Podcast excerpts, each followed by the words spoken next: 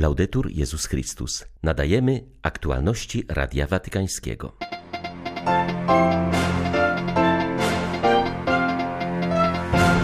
Pokora Syna Bożego, który przyszedł jako dziecko leżące w żłobie, jest dla nas szkołą akceptacji rzeczywistości, powiedział papież w dorocznym przemówieniu do kurii rzymskiej.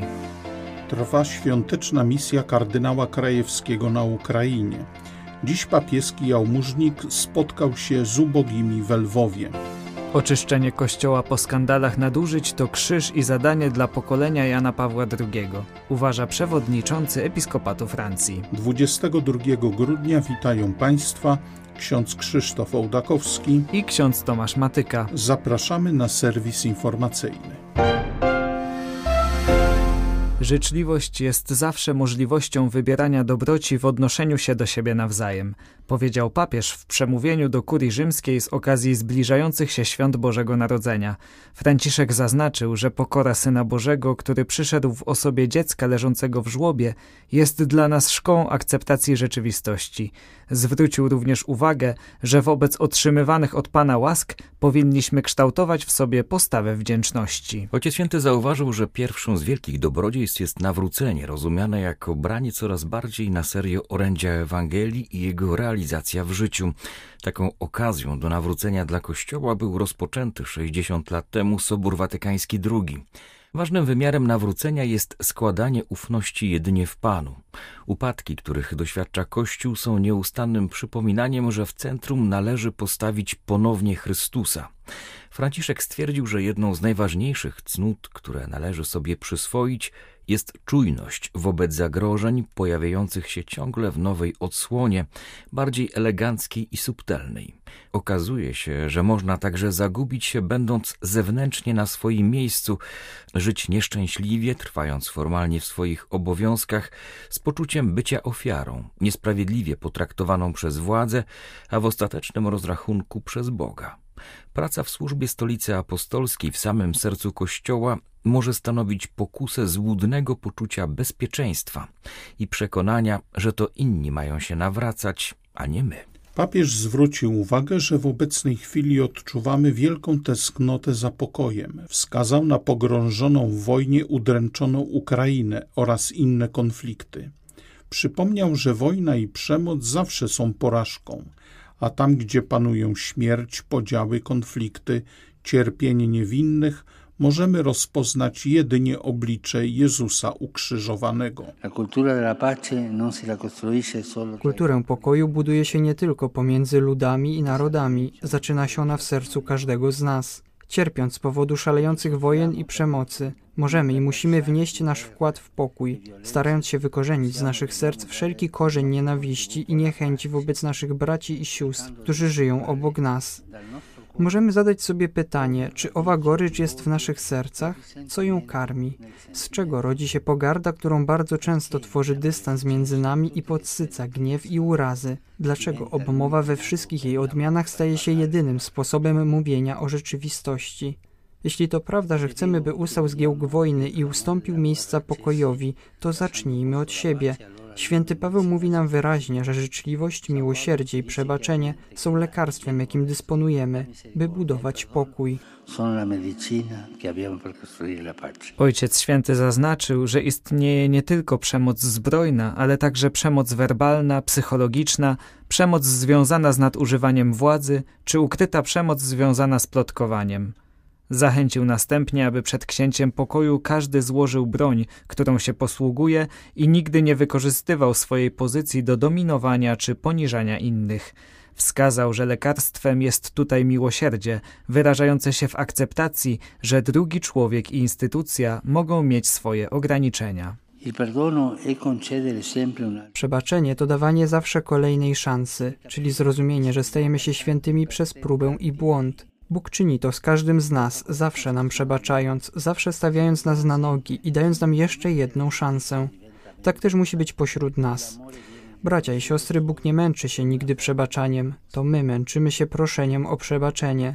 Wszelka wojna, aby ją ugasić, potrzebuje przebaczenia, inaczej sprawiedliwość staje się zemstą, a miłość jest uznawana jedynie za formę słabości. Bóg stał się dzieckiem, a to dziecko, gdy dorosło, pozwoliło się przybić do krzyża. Nie ma nic słabszego niż ukrzyżowany człowiek, a jednak w tej słabości objawiła się wszechmoc Boga. W przebaczeniu zawsze działa Boża wszechmoc. Niech wdzięczność, nawrócenie i pokój będą zatem darami tych świąt.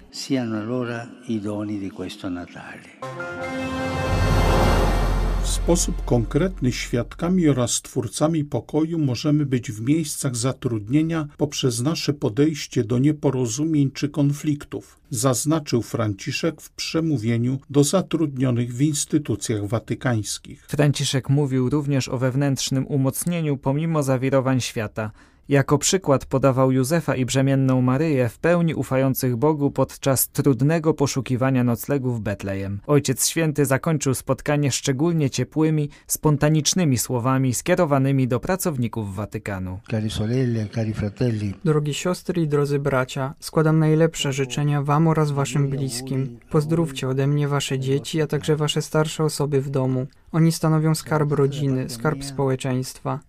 I dziękuję Wam. Dziękuję za wszystko, co robicie tutaj wewnątrz Watykanu. Za Waszą pracę, ale również za Waszą cierpliwość, czasem okazywaną. Ponieważ wiem, że dochodzi do sytuacji, w których ćwiczycie się w cierpliwości. Dziękuję Wam za to. Wszyscy musimy postępować naprzód z cierpliwością, z radością, dziękując Bogu za ową łaskę pracy oraz podejmując działania z godnością. Dziękuję za to, za to wszystko, co robicie tutaj wewnątrz. Bez Was nic by nie wychodziło. Naprawdę dziękuję. senza di voi questo non andrebbe. Grazie davvero. Spotkanie z ubogimi zakończyło trzydniową wizytę kardynała Konrada Krajewskiego w Lwowie na Ukrainie. W godzinach wieczornych wysłannik papieski uda się do Kijowa, gdzie będzie kontynuował swój pobyt u naszych wschodnich sąsiadów. Kardynał Konrad Krajewski spotkał się dziś w Lwowie z ubogimi, którzy każdego dnia korzystają z darmowych posiłków organizowanych dla nich przez Caritas Spes Archidiecezji Lwowskiej. Tak powiedział on watykańskiej rozgłośni o tym spotkaniu. Papież często mówi, chcesz adorować Najświętszy Sakrament, wyjdź na ulicę. Więc dzisiaj już tą godzinę, którą obiecałem Panu Jezusowi codziennie przed Najświętszym Sakramentem, mogę powiedzieć, że w jakiś sposób mam wypełnioną, bo dotykałem się biednych. Tak sobie dzisiaj myślałem, że gdyby Pan Jezus dzisiaj przyszedł tutaj do Lwowa, to z kim by zasiadł do wieczerzy wigilijnej. Nie będę mówił, z kim by nie zasiadł, bo wiem, z kim by nie zasiadł. A na pewno by z nimi zasiadł tych, których dzisiaj widzieliśmy, bo on zawsze szedł do tych, którzy są w potrzebie. Przez ostatnie trzy dni wysłannik papieski przewoził z ośrodka Caritasu w Leżajsku do Lwowa pomoc humanitarną, jaką podarował Ukrainie papież Franciszek. Celnicy już się uśmiechali, kiedy mi widzieli trzeci, czwarty raz i pytali się, co wożę. Odpowiadałem im życie. Wożę życie. Agred może uratować wiele istnień ludzkich. Chociażby, żeby naładować telefon i zadzwonić po pogotowie. Żeby ogrzać też mieszkanie, żeby nie zamarznąć i żeby ugotować coś, żeby zjeść. Więc przez trzy dni właściwie codziennie woziłem życie y, z Leżajska do Lwowa, z Lwowa do Leżajska. Jałmużnik papieski swoją podróż po Ukrainie kontynuować będzie w kolejnych dniach, docierając do tych wszystkich miejsc, które w tej chwili najbardziej potrzebują pomocy humanitarnej i wsparcia duchowego. Z Ukrainy dla Radia Watykańskiego ksiądz Mariusz Krawiec, Paulista. Ów poranek w ten dzień, kiedy świętujemy niepokalane poczęcie Najświętszej Maryi Panny, dziękujemy Najwyższemu oraz siłom zbrojnym Ukrainy za to, że jesteśmy żywi, a także, że możemy służyć Bogu i ludziom powiedział dziś arcybiskup Światosław Szewczuk. Pomimo nieustannych ataków rosyjskiego agresora, nasi wschodni sąsiedzi niestrudzenie bronią swojej ojczyzny i wykazują się solidarnością. Znowu.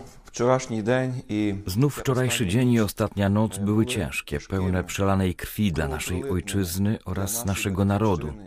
Na całej linii frontu trwają intensywne walki. Część linii starć bojowych od Ługańszczyzny do Doniecczyzny nazywa się już Ognistym Łukiem, w którego epicentrum stoją dwa miasta fortece, Bachmut i Awdijiwka. Wróg przypuszcza ataki wszędzie wokół, dokąd sięga jego śmiercionośna, mordercza broń.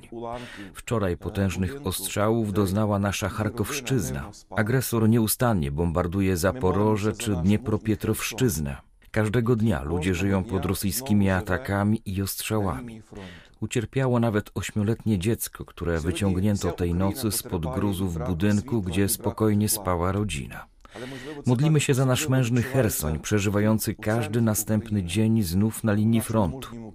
Dziś cała Ukraina cierpi na brak światła oraz ciepła, ale być może wyjątkowo odczuwamy to tutaj, w centrum kraju, w odważnym Kijowie, który z nastaniem nocy zostaje zanurzony w owej ciemności, wyczekującej rozjaśnienia, chrześcijańskiej solidarności, blasku naszych serc, naszych twarzy i dobrych ludzkich rąk, przygarniających, karmiących, a także ogrzewających.